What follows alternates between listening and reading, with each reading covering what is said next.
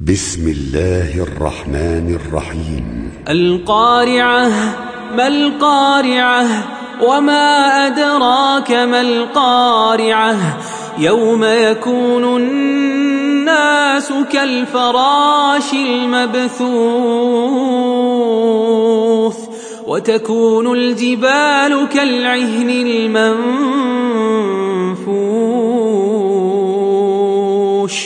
فأما من ثقلت موازينه فهو في عيشة راضية وأما من خفت موازينه فأمه